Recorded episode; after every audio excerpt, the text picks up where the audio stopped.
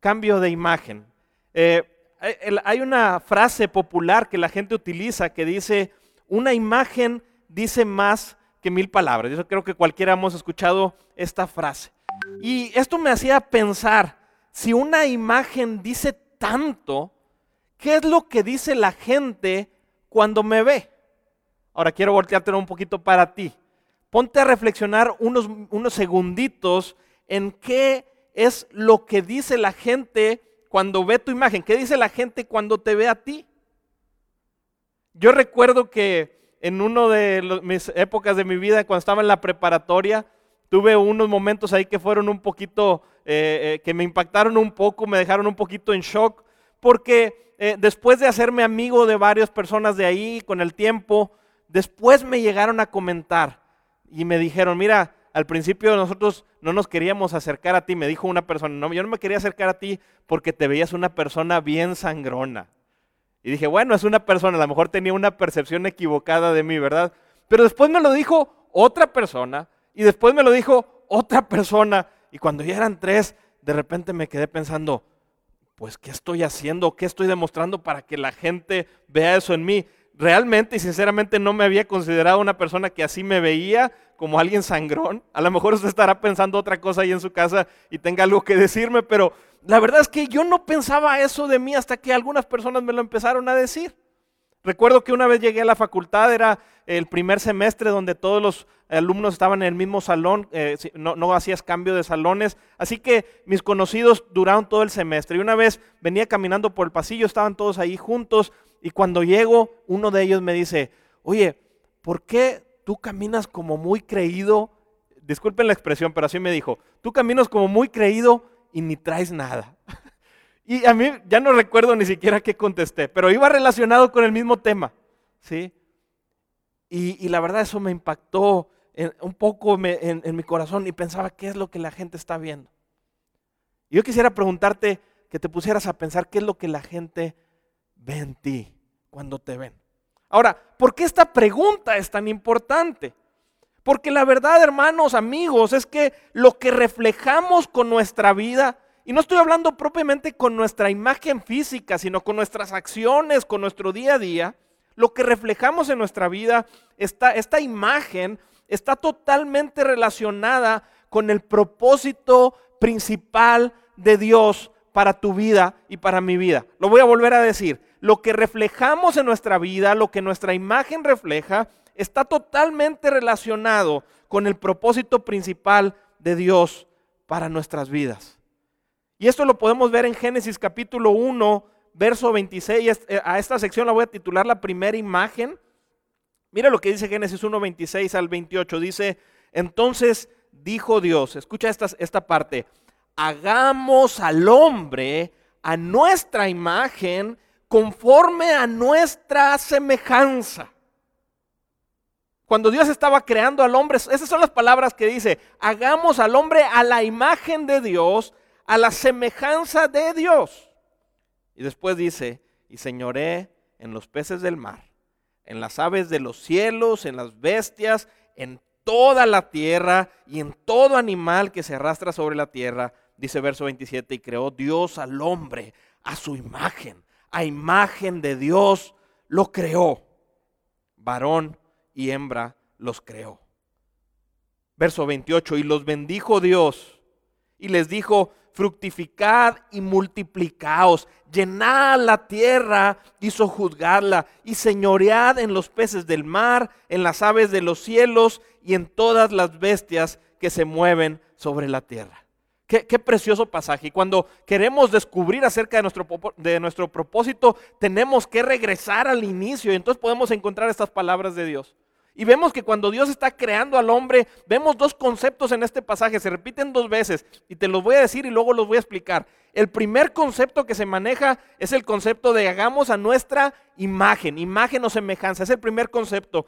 Y el segundo concepto importante que se maneja es el concepto de señorío. Le dice, hagamos al hombre a nuestra, a nuestra imagen y luego le dice al, hombre, llenad la tierra, señoreen la tierra, gobiernen la tierra, en los peces, en el mar, en las bestias. El concepto de imagen y el concepto de señorío están totalmente ligados a nuestro propósito. Imagen. ¿Qué es imagen? La mayoría de los teólogos concuerdan que cuando, cuando Dios dice hagamos al hombre a nuestra imagen, se está refiriendo a, a seres que tienen personalidad como Dios la tiene, pero que además reflejan, son capaces de reflejar el carácter y las características de Dios, las características morales de Dios. Obviamente, hablando en términos finitos, Dios es infinito y no podemos mostrar todo el amor de Dios, pero está hablando de que al, ser hechos a imagen de Dios, podemos mostrar el amor de Dios. Y otras características como son su justicia, la, bondad de Dios, el gozo de Dios, la paz de Dios. Las personas, los seres humanos que Dios estaba creando ahí, a diferencia del resto de la creación, somos capaces, desde el principio ese era nuestro propósito, somos capaces de reflejar la imagen de nuestro Creador. Mira lo que dice este comentario de la Biblia de Matthew Henry. Dice, el hombre fue hecho recto. Y esto lo basa en Eclesiastés 7:29, que literalmente dice, Dios hizo al hombre perfecto, pero el hombre buscó sus propias, sus muchas perversiones. Es decir, está diciendo Matthew Henry, el hombre fue hecho recto, fue hecho moralmente perfecto, capaz de reflejar amor, justicia, bondad, etc. Dice, su entendimiento, esto es en el principio, su entendimiento veía clara y verdaderamente las cosas divinas. Claro que sí. Eh, Adán y Eva podían tener una relación directa con Dios, podían conocer a Dios directamente, verlo como tú y yo no lo hemos visto, como solo ellos lo pudieron ver. Dice Matthew Henry, no había faltas morales ni equivocaciones en su conocimiento, es decir, en su corazón no había eh, fallas morales. Imagínate, no había eh, odios, no había orgullos, no había egoísmo, no había eh, divisiones, no había envidias. Estas cosas no estaban en el corazón del hombre. Dice Matthew Henry, su voluntad consentía de inmediato a la voluntad de Dios en todas las cosas. Qué precioso es esto. Imagínate el corazón de Dios, lo que Dios quería hacer, el hombre era capaz de discernirlo en su corazón. ¿Por qué? Porque no tenía inclinaciones hacia hacer cosas que deshonraran a Dios.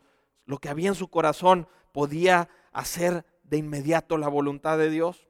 Sus afectos eran normales y no tenía malos deseos ni pasiones desordenadas, no estaban estas cosas que nos dominan tanto en, nuestra época después de Adán y Eva. No estaba eh, eh, el, odio, no estaban los rencores, no estaban las ofensas. Dice, sus pensamientos eran fácilmente llevados a temas sublimes y quedaban fijos en ellos. Es decir, podían concentrarse en las cosas que, de verdad, que verdaderamente eran importantes. Y mira cómo concluye esta frase. Así de santos, así de felices eran nuestros primeros padres cuando tenían la imagen de Dios en ellos. Qué, qué bonita frase así de santos, de limpios, así de felices. Imagínate un mundo así. Imagínate un mundo en el que las personas no tenían el pecado. Imagínate un mundo en el que las personas no hacían lo malo. Era un paraíso, no solo porque Dios lo había hecho precioso, sino porque Dios había puesto en el, en el, en el, en el Edén, en el paraíso, había puesto personas que tenían un corazón recto. Pero lo que me asombra de este concepto de imagen es que desde el principio el propósito del corazón de Dios era que el hombre reflejara la imagen de Dios y que la tierra entera fuera llena de un reflejo de su gloria. Por eso le dice al hombre, vamos a hacerte a nuestra imagen y semejanza. Y luego le dice, fructifícate y, multiplícate y llena la tierra. Dios quería que el, mundo estuviera llena de la imagen de Dios para que reflejara su gloria. Por eso es tan importante la pregunta con la que comencé. ¿Qué ve la gente en ti cuando te ve? Porque ligado a tu propósito esencial, dictado en el principio, está que la, la gente pueda ver la gloria de Dios cuando te ve a ti. Y el otro concepto, estaba, estoy hablando de imagen, ahora voy a hablar del otro concepto que se maneja en Génesis 1, 26 al 28. El otro concepto es señorío. Ahora, para explicarlo, les quiero comentar que los reyes en la antigüedad estaban constantemente conquistando nuevos reinos, nuevos pueblos, nuevas ciudades. Y cuando conquistaban zonas que estaban lejanas a donde ellos estaban, lo que hacían es que levantaban una imagen de ellos en aquellas regiones. De tal manera que cuando otras personas extranjeros entraran a esas, a esas regiones donde habían levantado las imágenes, podían entender que ese reino pertenecía al rey que había levantado esa imagen. Y es precisamente esto lo que se relaciona el concepto de señorío. Señorío es manifestar el gobierno de Dios en la creación. Dios le dijo al hombre, señorea sobre los animales, señorea sobre la creación. Ahora, eh, quizá el concepto señorío puede resultarnos un poquito complicado al pensar de que todos tenemos este propósito. Decimos, bueno, ¿cómo es que vamos a gobernar? Pero voy a tratar de explicarlo con la siguiente expresión. Lo que Dios le estaba diciendo al hombre es, quiero que tú te encargues de administrar la creación. Tienes la responsabilidad de trabajar la tierra, tienes la responsabilidad de trabajar la creación, de hacer que la creación, con la imagen que yo te di, con tratarla con amor, con justicia, con bondad, a, tratar a la creación y, a, las demás personas, ¿sí? administrar la creación. Eso es lo que yo te mando, que lo hagas a mi imagen. ¿Por qué? Otra vez, quiero que veas a Dios queriendo reflejar su imagen en la tierra. Quiero que veas a Dios queriendo no solo reflejar su imagen, sino reflejar la justicia y el amor de su reino en cada persona que viviera en este planeta. Así que imagen es Dios queriendo reflejar su gloria en el hombre. Y señorío es la forma en la que el hombre refleja a Dios al relacionarse con la creación. ¿Sí? Ahora, ¿cuándo nos relacionamos con la creación? Nos relacionamos con la creación todos los días, en nuestro trabajo, en las cosas que hacemos, en nuestro día a día nos relacionamos con la creación. Así que Dios puso su imagen en el hombre para que ésta se viera reflejada cuando día a día, en la vida diaria de cada persona, en su trato con la creación y con la gente, Dios quería que su imagen se viera reflejada y llenara toda la tierra. Eso estaba en el propósito inicial, en el corazón de Dios, que el hombre reflejara y ejerciera su reina, el reinado de Dios sobre la tierra. Ahora el hombre tenía la decisión de ejercer esta autoridad, de administrar la creación, haciéndola con las características de Dios, es decir, con la justicia que poseía, con el amor que Dios le había dado, con la bondad que Dios le había dado, podía elegir hacerlo así o también podía elegirlo hacerlo para beneficio propio. Y esto es el pecado. Todos conocemos luego, luego en la historia, Génesis capítulo 3, donde el hombre no estaba viendo ya ni por Dios, ni por los demás, ni por la creación, estaba viendo solamente por sí mismo. Y él decide tomar ese fruto porque lo vio agradable, lo vio, lo, lo codició para alcanzar sabiduría y para hacerse más grande que los demás. Y cuando comete este pecado, ese momento entra el pecado en la historia de la humanidad. Y en ese momento la imagen perfecta que Dios había dado al hombre comienza a distorsionarse. Ahora, es, es, precioso en el libro de Génesis, bueno, precioso y a su vez aterrador, pero es precioso verlo, cómo este pecado cuando entra en el hombre empieza en una caída, como dicen, en caída libre. Empezó en declive sin nadie que le pudiera poner freno. Cuando el pecado entra en el hombre, la imagen de Dios se empieza a distorsionar, se empieza a empañar, se empieza a nublar. Y lejos del hombre de reflejar a Dios, ahora reflejaba maldad, egoísmo y muchos pecados. Mira, eh, no, no, voy a leer los pasajes, pero en Génesis capítulo 3 ocurre el primer pecado y lo inmediato que sucede es que el hombre se vistió de vergüenza. Luego, luego empezó a darle miedo, se escondió de Dios. Y dice la Biblia que tuvo, vergüenza con su mujer porque estaban desnudos. Pero, ¿sabes? Más que el hecho de que estuvieran desnudos, el problema era un concepto de culpabilidad, de, que estaban avergonzados. En lugar de estar vestidos con la imagen de Dios y con la honra de Dios, ahora tenían vergüenza y se estaban escondiendo.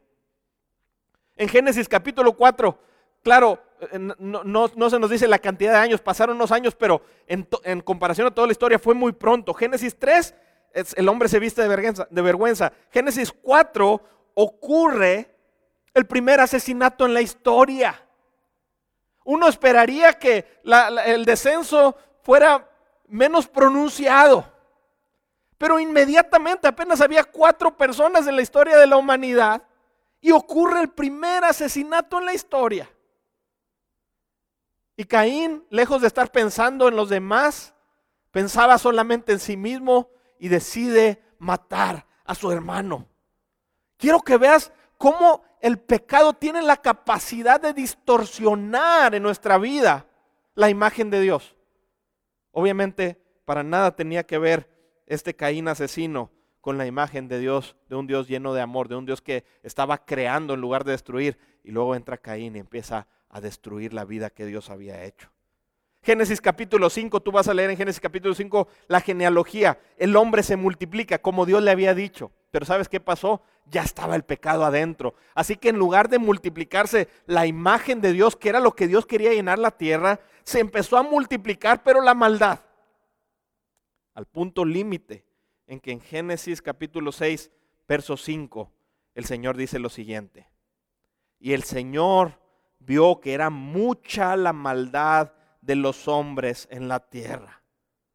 Y escucha esto, y que toda intención de sus pensamientos, de, los pensamientos de su corazón, era hacer solo y hacer siempre el mal. Y le pesó al Señor haber hecho al hombre en la tierra y sintió tristeza en su corazón y el Señor dijo, borraré al hombre de la faz, eh, borraré de la faz de la tierra al hombre que he creado. Desde el hombre hasta el ganado, los reptiles y las aves del cielo, porque me pesa haberlos hecho. Han pasado, yo sé que son, a lo mejor pasaron cientos de años, pero en la Biblia han pasado solo seis capítulos seis capítulos y de haber Dios creado a un hombre a su imagen para que lo reflejara en la tierra, en este punto está diciendo, voy a destruirlos porque el deseo de su corazón está contaminado por el pecado y siempre y solamente están pensando hacer el mal. Ya no están reflejando mi gloria, están reflejando la maldad del pecado. No puse el texto, pero dice, pero Noé halló gracia ante los ojos de Dios y por eso no se destruyó la humanidad. ¿Por qué Dios estaba destruyendo, estaba decidiendo destruir la humanidad? ¿Sabes? Dios lo estaba decidiendo destruir porque el hombre ya no estaba cumpliendo el propósito para el cual fue creado, para la gloria de Dios. El hombre ya no estaba cumpliendo con este propósito. Y mira, todos conocemos la historia también. Surge Noé y Dios destruye a todos los demás, nada más salva a la familia de Noé. Pero después de Noé, como el pecado permanecía, a partir de ahí otra vez empieza en una, en una pendiente descendente. Y el pecado ha venido así hasta nuestra época, de tal manera que el mundo en que vivimos decimos, cada vez está más lleno de, tinieblas, cada vez está peor. Sí, es porque el pecado ha distorsionado el corazón del hombre las acciones del hombre, la imagen de Dios en el hombre la ha distorsionado y aún nuestra creación, aún, perdón, aún la creación, la tierra, todo lo que vemos está siendo afectada. Pero Dios decide destruir al hombre porque el hombre había fallado en su propósito. De hecho, una, una eh, palabra que se utiliza en la Biblia para referirse al pecado es la palabra amartia. No, no sé exactamente la pronunciación, pero este es en el griego. Y esta palabra pecado significa errar al blanco o fallar. Errar al blanco o fallar también significa no acertar. Y se me viene a la mente el concepto este del tiro al blanco, ¿sí? Y cuando nuestro propósito es que cuando seamos lanzados demos en el centro, lo que pasó con nuestra vida es que no dimos en el centro ni siquiera un ladito. Es que fallamos totalmente al blanco, fallamos totalmente con nuestro propósito. Eso es el pecado. El pecado distorsionó la imagen de Dios en nuestra vida y por lo tanto no podemos reflejar a Dios como Él quería en un inicio. El pecado en este sentido es fallar en el propósito para el hombre, de reflejar la imagen de Dios y de gobernar la creación. ¿Sabes? El hombre después del pecado sí refleja a Dios. De alguna manera tenemos esta imagen de Dios, solamente que lo reflejamos de una manera distorsionada. Amigos, para que me entiendas, es como cuando vas a un espejo, imagínate que está un espejo limpiecito y vas y te ves y se ve una imagen perfecta de quién tú eres, ¿sí? Pero después agarras una tina de pintura y se la avientas al espejo. Obviamente va a quedar partes donde se alcanza a ver tu persona, pero muchas otras partes no se va a ver, sino se va a ver manchado, se va a ver distorsionado. Eso es lo que el pecado hace nuestra vida. ¿Por qué dices, por qué dices, a veces vemos a personas haciendo cosas buenas y apenas estamos teniendo esperanza de nuevamente en la humanidad y ocurre otra tragedia y ocurre otra desgracia? Sí, porque ciertamente tenemos imagen de Dios, pero tenemos una imagen distorsionada por el pecado. Pero esa imagen de Dios está presente. Recientemente estaba viendo las noticias y vi que un grupo de doctores, de hecho muchos grupos de doctores de diferentes partes de la República Mexicana, donde el COVID no estaba eh, eh, tan fuerte, decidieron dejar esa comodidad e irse a la Ciudad de México para atender los casos de COVID porque allá está la tragedia enorme y terrible. Ahora, cuando yo veo esto, la verdad es que me conmovió muchísimo. Cuando yo veo estos actos de amor de las personas que estaban sacrificando no solo su comodidad, estaban comprando un boleto de ida, pero no sabían si iban a regresar porque inclusive el COVID puede quitarles la vida. Pero este, estos actos de amor en las personas, en la gente de la creación, reflejan el amor de Dios. Reflejan la justicia de Dios. Reflejan la bondad de Dios. ¿A poco no es cierto que cuando ves esas cosas a veces te conmueves tanto al, borde de las lágrimas? Es porque vemos lo precioso de la imagen de Dios. Hermanos, solamente estamos viendo un poquito de la imagen de Dios y aún distorsionada y como quiera nos conmueve. Imagínate cuando podamos ver a Dios en todo su esplendor y su gloria. De hecho, ahorita vamos a ver que es Jesucristo Dios Jesucristo es Dios en todo su esplendor y su gloria. Por eso cuando lo vemos en la palabra, conmueve nuestras vidas e impacta nuestras vidas, transforma nuestros corazones. Un hombre que se llamó Oscar Schindler, algunos lo conocen porque habrán visto su película, pero en el tiempo del holocausto judío, él salvó la vida de mil judíos aproximadamente.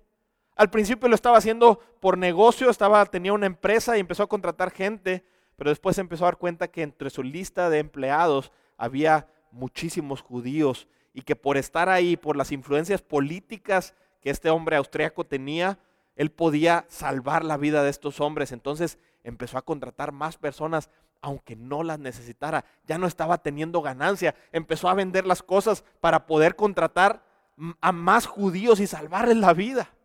Y los que han visto la película han visto esta última escena.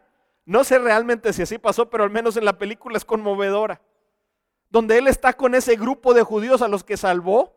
Y cuando los empieza a ver a todos y a cada uno, empieza a decir, este anillo, si lo hubiera vendido, hubiera alcanzado la vida de dos personas más. Este reloj, si lo hubiera vendido, hubiera podido salvar la vida de cinco personas más. Mi carro, ¿por qué me quedé con mi carro? Si lo habría vendido, habría salvado la persona de 20 judíos más. Y empieza a llorar desconsolado.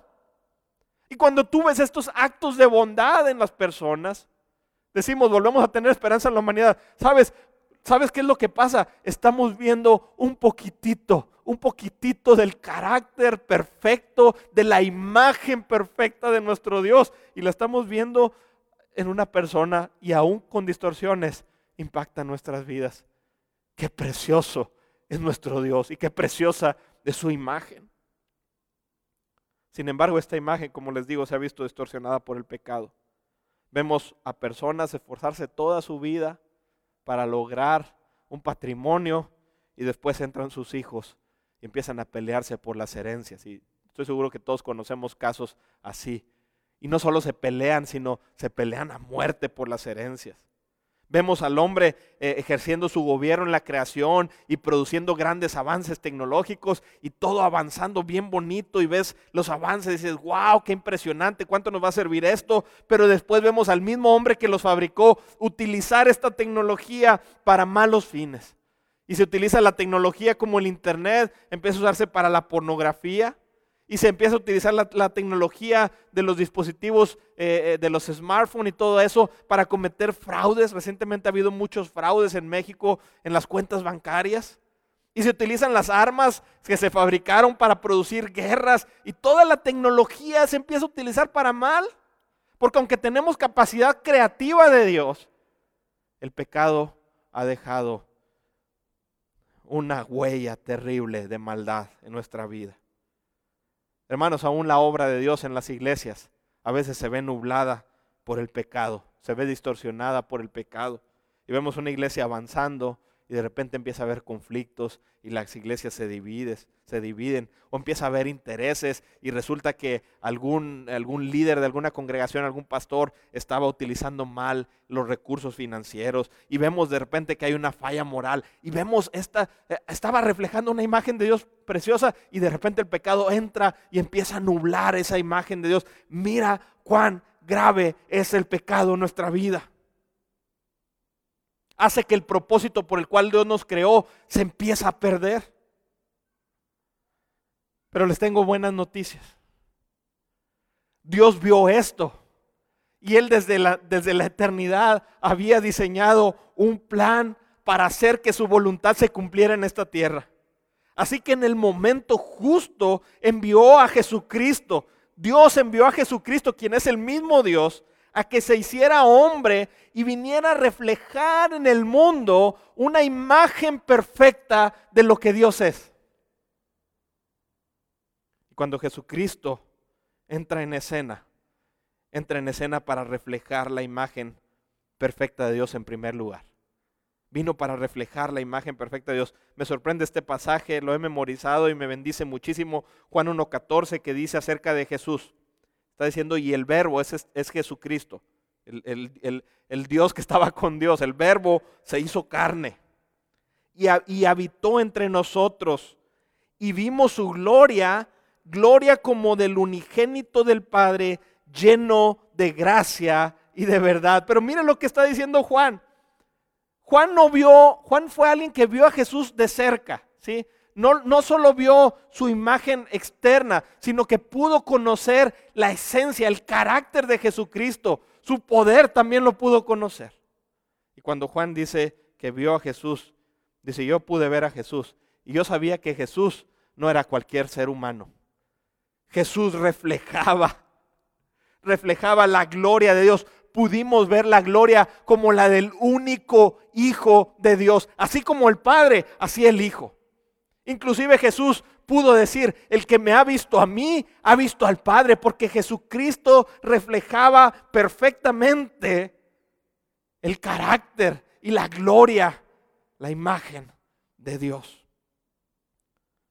Y esta imagen vino a contrastar en un mundo que estaba lleno de pecado y lleno de tinieblas. La manera de vivir del mundo y eso que cuando Jesús entrara en escena realmente contrastó. De hecho, todos hemos escuchado acerca de este primer sermón que Jesús predica, lo conocemos como el Sermón del Monte, se encuentra en Mateo capítulo 5 y al 7, no lo vamos a leer, pero una vez prediqué yo acerca de eso y lo titulé El mundo al revés.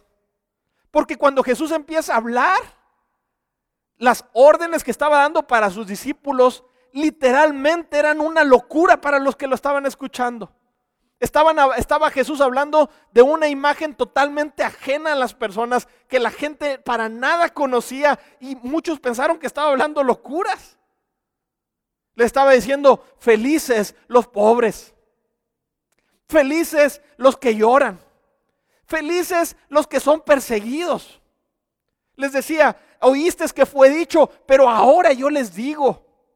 Y luego empieza a decir, eh, perdona, ama a tus enemigos. Quiero que empieces a ver la imagen en Jesucristo, la imagen de Dios en Jesucristo, cómo Él viene a restaurar un mundo que estaba totalmente corrompido. Jesús vino para reflejar la imagen perfecta de Dios. Cuando Jesús entró en escena también vino para purificarnos del pecado. Y eso es precioso, porque no solo nos mostró cómo Dios se ve, para dejarnos deslumbrados con la gloria de Dios, sino que ahora también nos purifica a nosotros del pecado. Vino a limpiar el espejo de nuestra vida. Mira lo que dice Hebreos 1.3. Dice, el Hijo, está hablando de Jesús, es el, escucha esta expresión, es el resplandor de la gloria de Dios. La fiel imagen de lo que Él es. Cuando leo esta, esta parte, eh, viene a mi mente cuando, el sol. Viene a mi mente cuando vemos la, la majestad del sol. Y lo que nosotros estamos viendo son los rayos del sol que salieron a miles de millones de años luz, o no sé cuánta distancia estará, la verdad. ¿Sí? Pero cuando vemos esos rayos, podemos disfrutar del, del, del, calor que el sol produce y del poder que el sol tiene, y podemos ver la luz que el sol emite tan solo con los rayos. Es solamente una ilustración. Pero cuando vemos a Jesucristo, Jesucristo es el resplandor, es esos rayos de la gloria de Dios. Cuando nosotros vemos a Jesús, nos está llegando la verdadera imagen de lo que Dios es. Por eso el, el texto dice, la fiel imagen de lo que Él es. Ese es Jesús. Y el que sostiene todas las cosas con su palabra poderosa. Escucha lo que dice aquí después de llevar a cabo la purificación de los pecados, se sentó a la derecha de la majestad en las alturas. Después de haber llevado a cabo la purificación de nuestros pecados. Bendito Jesucristo por esto. Sabes, Jesucristo no solo vino a decir, esta es la imagen que quiero que reflejen, háganlo. Vino a decir eso, vino a reflejar la imagen de Dios, nos deslumbró con su imagen, pero luego sabiendo que nosotros mismos éramos incapaces de quitar la mancha de nuestro pecado que distorsiona la imagen de Dios en nosotros. Entonces Jesucristo vino y realizó la purificación de nuestros pecados.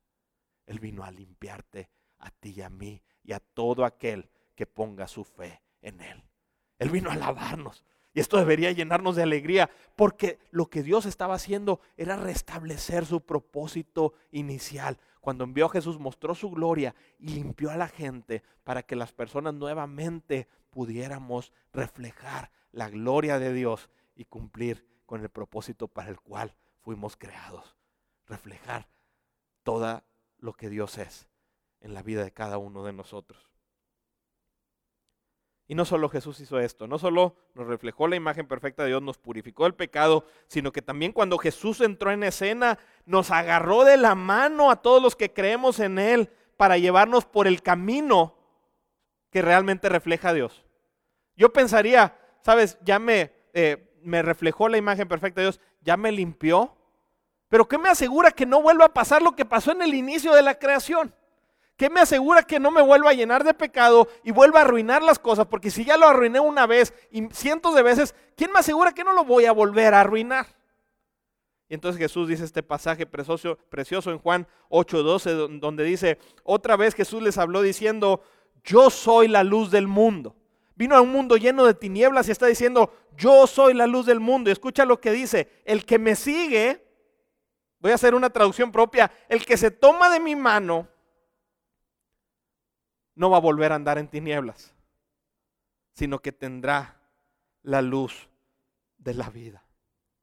El que se toma de mi mano, yo soy la luz. Vives en un mundo de tinieblas, de tal manera que si te dejo solo, si caminas tú solo, te vas a volver a llenar de suciedad en tu, en tu vida y no vas a poder reflejar a Cristo. Vives, hay tantas tinieblas, hay tantas trampas, hay tantos pecados, tantas tentaciones, que tenemos que entender que no podemos cuidar de nuestra imagen por nosotros solos. Necesitamos tomarnos de la mano de Dios. Imagínate un lugar lleno de tinieblas donde una luz va caminando en medio y se va abriendo paso para cumplir el propósito de Dios. Ese es Jesucristo. ¿Y sabes quién va atrás de él de la mano? Todos los que creemos en él. Todos los que creemos en él. Él nos está llevando en un camino en el que podemos reflejar al mundo la imagen de Dios. En nuestro día a día. ¿Se acuerdan que le dije que señorío es la manera de relacionarnos con la creación? ¿Sabes? Cuando Jesús vino, vino e, e instituyó una nueva manera de ejercer este señorío. ¿Sabe? Le dijo a la gente, entre las naciones los gobernantes se enseñorean de ellas y las tratan mal y abusan de ellas, pero entre ustedes no va a ser así, sino que ustedes se van a servir unos a otros. El modelo de Dios, de Jesucristo, para ejercer en su creación la imagen de Dios es a través del amor, es a través del servicio, es a través de la justicia, es a través de la rectitud del corazón, es a través de la bondad que Dios ha plasmado en nuestros corazones. Y aquel que dijo, yo soy la luz, nos hace ver que todos, hermanos, amigos, para volver al propósito inicial, necesitamos un cambio de imagen. Cada uno de nosotros necesitamos un cambio de imagen. Y cuando yo vi estos dos pasajes juntos, literalmente hicieron que mi cabeza estallara. Me, encantó esto. ¿sí? Jesús dijo, yo soy la luz del mundo, pero quiero que leas Mateo 5:14. Y ahora lo que Jesucristo dice acerca de sus discípulos. Dice, vosotros, es decir, ustedes son la luz del mundo. ¡Wow! ¿Cómo aquel hombre que se ha llenado de pecado puede ser luz del mundo? Sencillo, porque aquel que es la luz vino y nos limpió y les dijo a esas personas, a los discípulos de Cristo, ahora ustedes son la luz. ¿sí? Ahora, quiero explicar esto y espero se entienda. He escuchado a mucha gente, creyentes y no creyentes, decir, esta oportunidad tienes que brillar, eh, llénate de luz, tienes que ser un ser de luz, pero no están hablando nada relacionado a Dios, como si cada persona pudiéramos brillar. Yo quiero decirle, sabes, el pecado es tan fuerte en nuestra vida que ninguno de nosotros podemos brillar si Cristo no transforma nuestra vida y si Cristo no refleja su luz, porque Él es la luz del mundo, si no refleja luz en nosotros, nosotros no tenemos luz que ofrecer porque nuestra luz está opacada por el pecado. Pero si Cristo refleja su luz en un espejo que Él mismo ha limpiado, entonces podemos reflejar la imagen de Dios, la luz de Dios la podemos reflejar en el mundo. Por eso Jesús le está diciendo a sus discípulos, ustedes son la luz del mundo. Mis amados hermanos, no tenemos luz propia, sino que solamente podemos reflejar la luz de Cristo y esto implica que tenemos que estar cerca de Él. Cuando hablamos de cambio de imagen podemos pensar en un cambio superficial, ¿sí? Pensamos en los estilistas cuando hablamos de cambio de imagen. Yo no estoy hablando de un cambio superficial. Estoy hablando de una transformación en tu alma, en tu interior. Que cuando Cristo esté, cuando estés en relación con Cristo, la luz de Jesucristo se refleje en tu alma, en tu vida, en tus acciones. Y esta luz pueda impactar a nuestro mundo. Mira lo que dice el pasaje. Vosotros sois la luz del mundo, está diciendo Jesús.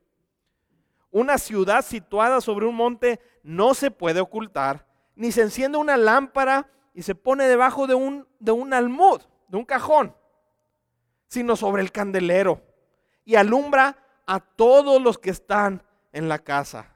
Escucha lo que dice Jesús. Así, así brille vuestra luz delante de los hombres, para que vean vuestras buenas acciones otra vez el propósito inicial y glorifiquen a vuestro Padre que está en los cielos. Yo quiero que puedas ver a Dios restituyendo el propósito inicial para nosotros. ¿sí? Dios nos creó a su imagen, perdimos esa imagen de Dios, la, la distorsionamos y viene Jesús y Jesús les dice, yo soy la luz del mundo. Y les dice, ustedes son la luz del mundo. Y entonces les dice, así brille vuestra luz delante de los hombres para que vean vuestras buenas acciones. Es decir, la imagen de Dios tiene que ser reflejada en tu vida diaria. Jesús le está diciendo a la gente así. Y, tú te preguntarás, ¿así cómo? Visiblemente. Por eso les dice, una luz no se esconde.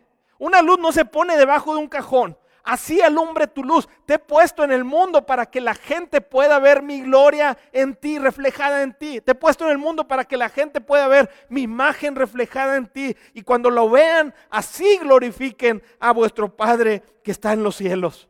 Para gloria de Dios nos ha creado. Así dice el pasaje en Isaías. Para gloria mía los he creado, los formé y los hice a todos los llamados de mi nombre. De tal manera que Dios nos ha hecho para que pudiéramos reflejar su gloria así como visiblemente, que se note que eres de Cristo. Sabes, hermanos, si el mundo se está llenando de tinieblas, es por el crecimiento de la maldad, sí es cierto, pero también es porque los creyentes o están escondidos debajo de un cajón o están dejando de brillar porque no están cerca de Cristo. O están escondidos ya sea porque están distraídos en sus vidas, o ya sea porque les da vergüenza o les da miedo, y no están dejando que su luz brille. A esas personas les digo, el Señor dice que aquella persona que se avergüence de Él delante de los hombres, Dios también se va a avergonzar de Él cuando lleguemos a su reino. No podemos escondernos, tenemos un propósito de brillar, pero no de brillar por nuestra propia cuenta, de reflejar la maravillosa luz de nuestro Creador en nuestra vida. Algunos están escondiendo, pero otros han dejado una relación con Cristo de tal manera que su luz está apagada. Su luz está apagada. Su mente y su corazón están desviados, están en otras cosas, lejos de estar reflejando el carácter de Dios. El pecado empieza a invadir tu vida porque cuando te alejas de Cristo, eso es lo que pasa. Si te alejas de la luz, las tinieblas vienen. Entonces las tinieblas hacen que no se pueda reflejar la luz y la imagen de Cristo. Hermanos, amigos, yo sé que estamos a principio de año. Muchos hemos hecho propósitos, listas, cosas que queremos lograr. Algunos ya los hemos hecho tantas veces y no hemos cumplido que ya ni hemos hecho nada. Pero yo quiero decirte que si hay un propósito en el cual tú te debes enfocar en este año y en todos los años, si hay un propósito en el cual te debes enfocar en este año y en el año que viene y en todos los años siguientes, es en conocer más a Jesucristo para que su luz brille en ti y en reflejar a Jesucristo. Lo voy a decir de otra manera. Si en algo te debes de enfocar, es a que tu, eh, que tu vida sea cambiada, que tu imagen sea cambiada, una imagen llena de pecado, que le digas a Jesucristo, limpia mi vida, transforma mi vida y que estés constantemente caminando con Él para que tu vida sea cambiada, tu imagen sea cambiada día a día y día a día puedas reflejar a nuestro Señor Jesucristo. Si hay un propósito importante es esto. Amados hermanos, nuestro propósito, nuestro llamado como hijos de Dios es reflejar la luz de Jesucristo en el mundo. Nuestro llamado como hijos de Dios es reflejar la imagen de nuestro Creador, el cual es lleno de amor, lleno de gracia, lleno de perdón, lleno de justicia, lleno de salvación. Es reflejar ese carácter en nuestra vida. Ese es nuestro llamado. Filipenses 2.15 dice, para que seáis irreprensibles y sencillos. Mira lo que está diciendo, irreprensibles. Que no haya nada que alguien te pueda reprochar en tu vida. Está hablando de santidad. Es una característica de Dios. Dios la quiere ver en nosotros. Dios le dice a su pueblo, sed santos. Aquí les dice, para que seáis irreprensibles y sencillos. Hijos de Dios sin mancha en medio, escucha, ¿dónde vivimos? Y esto escribió hace dos mil años, imagínate cómo estamos ahora. En medio de una generación maligna y perversa, en medio de la cual resplandecéis como luminares en el mundo. Hermano, nuestro llamado, nuestro llamado como personas, nuestro llamado como creyentes es brillar, reflejar la luz de Cristo al mundo, reflejar la imagen de Cristo al mundo. Ese debería ser nuestro más grande proyecto y nuestra más grande meta.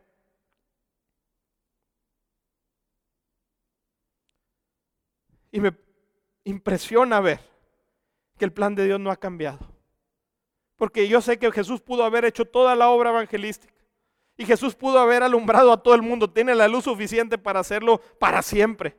Pero sabes que Él no lo hizo así, sino que limpió aquellos espejos enterregados, llenos de basura, llenos de pecado, llenos de manchas. Los limpió para llenar la tierra con sus hijos, con personas que pudieran reflejar su imagen. Eso es lo que Jesucristo vino a hacer. Nuestro llamado tu llamado es un cambio de imagen. Tu llamado es reflejar la imagen de Cristo. Tu llamado es reflejar la luz de Cristo. Estaba viendo un video, doy gracias a Dios porque me topé con ese video, porque fue mucha bendición para mi vida, de un eh, predicador que se llama Itiel Arroyo. Y él estaba hablándole a, un, a, a, una multitud de jóvenes y le estaba diciendo, en estas generaciones y en muchas generaciones ha habido una confusión para descubrir el llamado de las personas. Cuando hablamos de llamado pensamos en actividades específicas, decía él.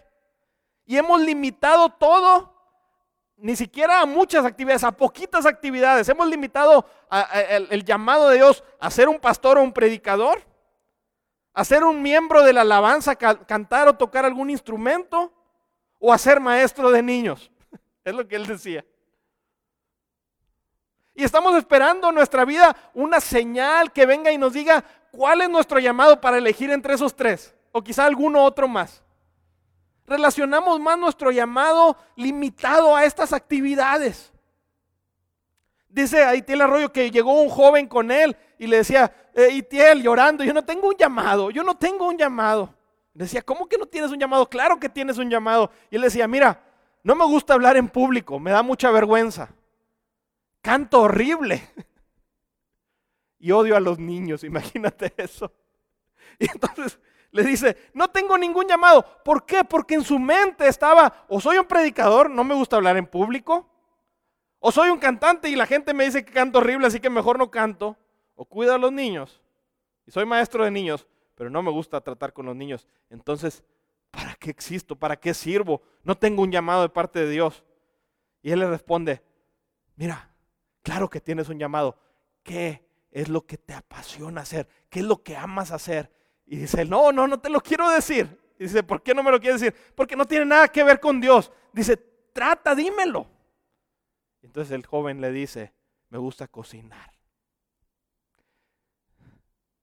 Y la respuesta me encantó. Le dice, pues cocina en el nombre de Jesús.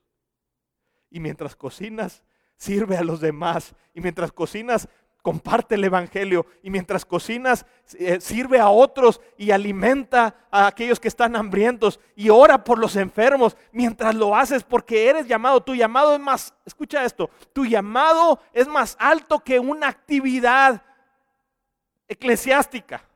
Tu llamado es más alto que esa actividad porque eres llamado a reflejar a Cristo siempre en todo lo que hacemos. En la historia llegó a haber una confusión, en, la, historia de la humanidad, eh, después de Cristo llegó a haber una confusión acerca del llamado. Muchos creían que solo se puede servir a Dios en los ministerios de la iglesia, en alguna actividad de la iglesia, o que solamente el clero, que es el, el gobierno de la iglesia, en aquel tiempo decían esto, que solamente ellos podían servir a Dios. Pero cuando viene la reforma, recuerdan estos conceptos y le dicen a la gente, no, es que tú tienes un llamado para hacer luz, tienes un llamado para reflejar la imagen de Dios. ¿Cuándo? En todo lo que haces. Eres llamado a ser imagen de Cristo. Este año tienes un llamado. Eres llamado a ser imagen de Cristo. Y el próximo y toda tu vida tenemos un llamado de reflejar a Cristo. Porque nuestro llamamiento se trata más de ser antes que hacer. Voy a explicar esto, ¿sí? Muchas veces estamos pensando en llamado, estamos pensando en muchas actividades, proyectos y ministerios. Pero si no somos transformados por Cristo en nuestro interior día a día, por más actividades que hagamos, no reflejaremos la gloria de aquel que nos creó. ¿Se escucha lo que estoy diciendo? Si no nos entregamos a Cristo, y nos encargamos más de que Él transforme nuestra imagen, no externa, nuestra imagen en el interior, nuestra imagen en el corazón. No vamos a reflejar a Cristo aunque hagamos muchas actividades. No estoy diciendo que las actividades son malas, pero están vacías si las realiza una persona que no ha sido cambiado, transformada su imagen interna, su alma. Solo Cristo. Este año no quiero que te enfoques en más actividades. Este año no, no se trata, no, no quiere decir que no puedes realizar actividades, pero no quiere decir que no, pero no queremos enfocarnos en eso. Debemos enfocarnos en que Dios transforme nuestra vida en un cambio de imagen, en un cambio de imagen en nuestra alma, en nuestro corazón. Así que dejemos de preocuparnos por las muchas actividades, proyectos y ministerios. Enfócate en ser transformado por Cristo. Otra manera de decir esto es, sé un discípulo de Jesús. Otra manera de decir esto es, transfórmate a la imagen de Cristo. Y entonces, entonces todo lo que hagas, si cocinas, si eres ama de casa, si eres un ingeniero, si eres un deportista, lo que sea que hagas, si eres abogado, si eres comerciante, si eres pastor, si eres líder de alabanza, lo que sea que hagas entonces, si eres transformado por dentro, lo que sea que hagas, va a reflejar a Cristo porque tu imagen ha sido transformada. Por eso está este pasaje eh, que dice en 1 Corintios 10:31, dice, si pues coméis o bebéis o hacéis otra cosa, hacedlo todo para la gloria de Dios. Pero no se trata de acciones externas, ¿sí? Si no somos transformados por dentro, no podemos vivir para la gloria de Dios ni reflejar su imagen. Así que este año enfócate más en ser que en hacer. Porque del ser, del ser transformado, se van a derivar acciones que reflejen a Cristo. Cuando tu vida es limpiada, cuando el pecado deja de dominarte, cuando el orgullo y el egoísmo dejan de dominar tus acciones y tus actitudes, cuando el rencor sale de tu alma y la amargura sale de tu alma porque dejas que Cristo te esté transformando día a día. Entonces cualquier cosa que hagas vas a reflejar a Jesucristo. Antes que profesor, ama de casa, ingeniero, abogado, lo que sea, eres llamado a ser como Cristo. Eres llamado a ser un discípulo día a día de Jesucristo. Quisiera pasarles un video que me impactó muchísimo. Todos conocen a este personaje que, que va a hablar en este video y es este video de, eh, de Torres Nilo. Vamos a ponerlo. Les pido una disculpa compañeros, pues por la premura del tiempo no pude despedirme de cada uno de ustedes como se merecen.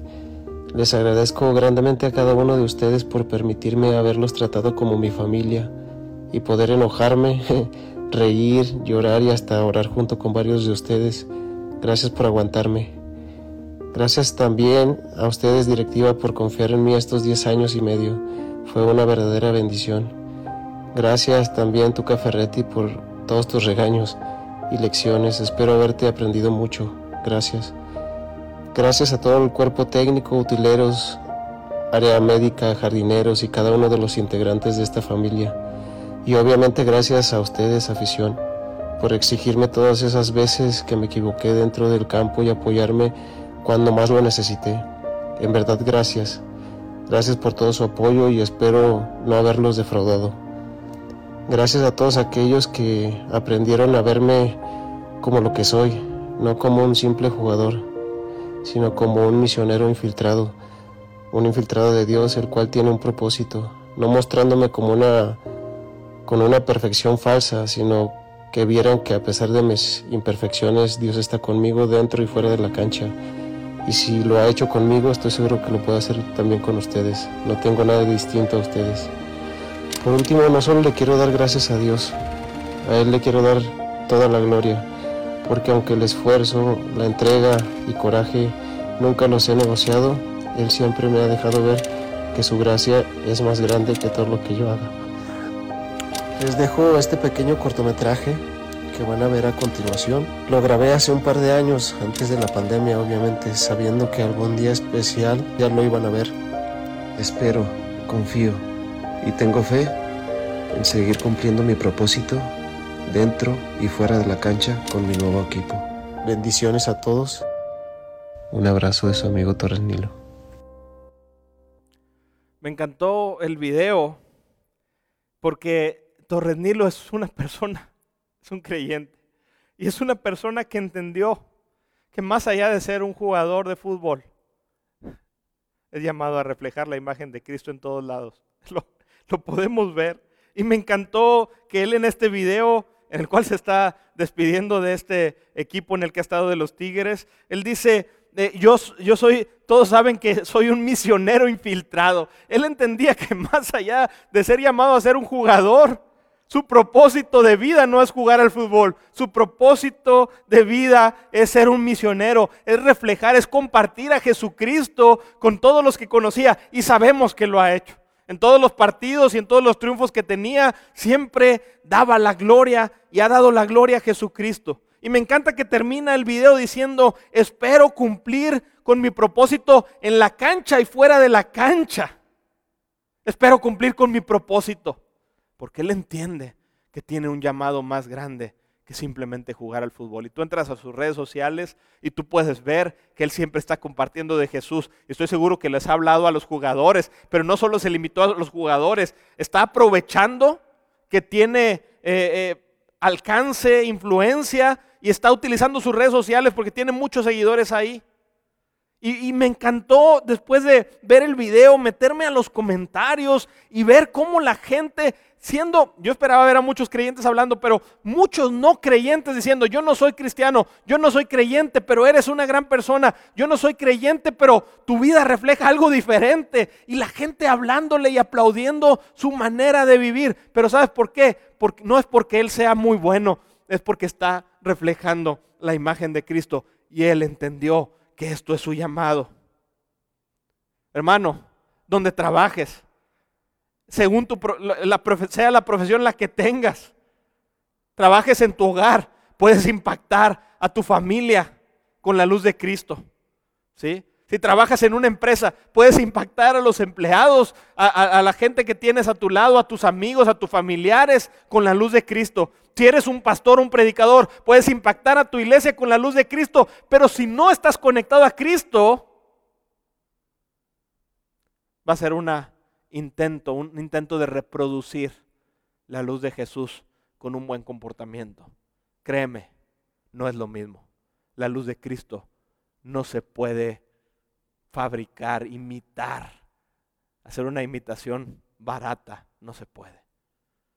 Necesitamos que Cristo se refleje en nosotros para entonces poder ser luz en el mundo. Estoy por concluir. Mira lo que dice Filipenses 3:12, está hablando el apóstol Pablo, dice, no es que ya lo haya alcanzado o que ya haya llegado a ser perfecto. Esto ser perfecto es ser como Jesús.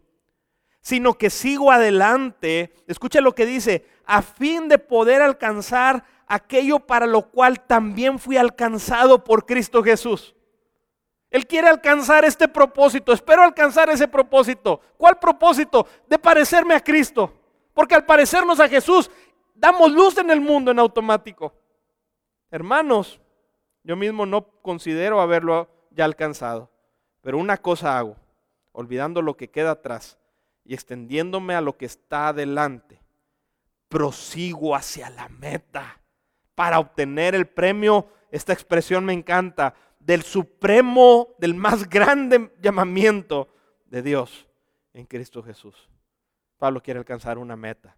Y dice, esto es, es en lo que me concentro es en esto. Me concentro en parecerme más a Cristo. No lo he alcanzado ya.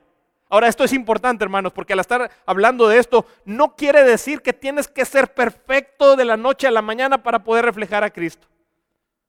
La santidad, el ser transformados a la imagen de Cristo, el ser discipulados a la imagen de Cristo, es un proceso que va a llevar toda tu vida pero en este proceso Dios va a estar usando tu vida para reflejar su luz. Y a medida que avanzan los días, tú vas a ser perfeccionado si caminas de la mano de Cristo. Y esto significa tener una relación íntima con Él. Si esto no pasa en tu vida, y aunque digas que eres cristiano y aunque puedas eh, tener un buen comportamiento, no es lo mismo que reflejar la luz de Jesucristo todo lo que hagamos lo podemos hacer para Cristo si tenemos un cambio de imagen en nuestro interior. Ese es nuestro llamado. En eso debemos enfocar nuestra alma, nuestra vida, nuestro corazón. Antes que cualquier otro proyecto, somos llamados a ser como Cristo. Y voy a mencionar este último punto. Quiero aclarar no voy a profundizar en él porque este punto solamente va a marcar la pauta para los siguientes mensajes de esta serie. Yo sé que muchos podríamos preguntar, ¿cómo cambio de imagen? ¿Cómo cambio de imagen? Lo primero es, ríndete a Cristo. Ven a Jesús y pon tu fe en Él. Eso es lo primero que tenemos que hacer para que nuestra vida sea limpiada de nuestros pecados y para, para volver, para retomar nuestro propósito de reflejar la luz del Señor Jesús. Si quieres agradar a Dios, si quieres que tu vida cumpla su propósito, primero que nada, acércate a Jesucristo. Háblale y dile, Señor, quiero comenzar una vida diferente, quiero caminar contigo, quiero que tú limpies mis pecados, comprométete con Jesucristo a caminar una vida con Él. Ese es el primer paso. Pero a lo largo de esta serie vamos a ver tres formas en las que Dios va a cambiar tu imagen. Tres formas que Dios usa para cambiar tu imagen. La voy a decir rapidito, no voy a profundizar en ellas, pero la primera es Dios va a utilizar las circunstancias en tu vida y eso me encanta. ¿Sí? Porque no solo es algo que es una responsabilidad nuestra, pensamos a veces pudiera ser una carga parecerme a Jesús y ves a Jesús tan perfecto y tan santo que dices, ¿cómo le voy a hacer para ser como Él? Primero vienes a que te lave, es el primer paso, pero después Dios va a utilizar las circunstancias. Si estás caminando con Él, si estás caminando con Él, cada circunstancia en tu vida va a ir operando, va a ir funcionando para moldear la imagen de Jesús en ti. En segundo lugar, Dios va a utilizar a las personas a tu alrededor. Tanto las personas que han puesto Dios a tu alrededor. Mira, créeme que aunque hay gente que esté cerca de ti a veces no nos gusta, a veces quisiéramos que fueran otras personas malamente, ¿sí? Pero sabes, Dios es un Dios de propósitos. Y donde te puso a través de las circunstancias y las relaciones que tengas, de las personas con las que te relacionas, que a veces no puedes cambiar, o con las que decidas relacionarte, si eliges correctamente, Dios va a hacer cambios en tu vida, va a hacer un cambio de imagen en ti a través de esto. Y el último eh, punto, que es uno de mis temas favoritos durante el último semestre del, del 2020, Dios va a transformar tu imagen a través de las disciplinas espirituales. ¿Qué son las disciplinas espirituales? Las disciplinas espirituales son aquellas actividades, aquellas prácticas que Dios ha ordenado en su palabra para que vivamos en nuestra vida, como es leer la palabra de Dios, como es la oración y otras disciplinas espirituales que en su momento vamos a hablar de ellas, ¿sí? Hacer esas prácticas a través de esas cosas, Dios va a moldear su imagen en ti. Ahora, si te das cuenta, en las primeras circunstancias tenemos, hay poca intervención nuestra. Tenemos responsabilidad, sí es cierto, vamos a hablar de ello en las siguientes semanas, pero hay poca intervención nuestra. Con las personas tenemos intervención media, porque hay personas que no elegimos que estén en nuestra vida y están, pero hay personas que también tenemos que elegir, también tenemos responsabilidad. Pero con las disciplinas espirituales, la responsabilidad está de nuestro lado. Tenemos que comprometernos. Estoy hablando de este punto aquí importantísimo, porque estamos comenzando un nuevo año. Vamos a hablar del tema en las próximas semanas, pero con las disciplinas espirituales tenemos que comprometernos para hacer las cosas que Dios mandó. Y a través de esas cosas, de esas actividades que Él dijo, Él va a transformar nuestra vida. Solamente para ejemplificarlo, pasé por el parque varios días durante esas semanas de tiempo de pandemia, bueno, durante estos meses. Y pasaba por el parque y vi a un joven, 16 años quizá o menos, ropa deportiva, con una persona adulta que parece su papá o su tío o su hermano mayor, no sé quién sea, en el parque de concreto, lleno de conos el piso y con balones, todos los días, de 3 aproximadamente a 5 de la tarde, todos los días, entrenando, todos los días, todos los días, todos los días entrenando. Yo me pregunto, ¿por qué tanta disciplina para esto? ¿Sabes por qué? Yo creo que este joven tiene una imagen en su cabeza. Llegar a ser un jugador profesional. Él ve este entrenamiento, esta disciplina como un privilegio porque él ve este sacrificio que tiene que hacer porque él puede ver la meta. Él puede ver la meta que es para él ser un jugador profesional. Y él puede quizá verse jugando en los estadios y ver a la gente en el estadio y haciendo lo que más ama. Él puede visualizarlo. Pero sabes, nosotros deberíamos de visualizar en nuestra imagen, en, nuestra mente, perdón, que cada día que nos tomamos de la mano de Dios, cada día que leemos la palabra, cada día que oramos, se está forjando la imagen gloriosa de nuestro Señor Jesucristo en nuestra vida. Y está cumpliendo esto con el más grande de los llamamientos que una persona puede tener.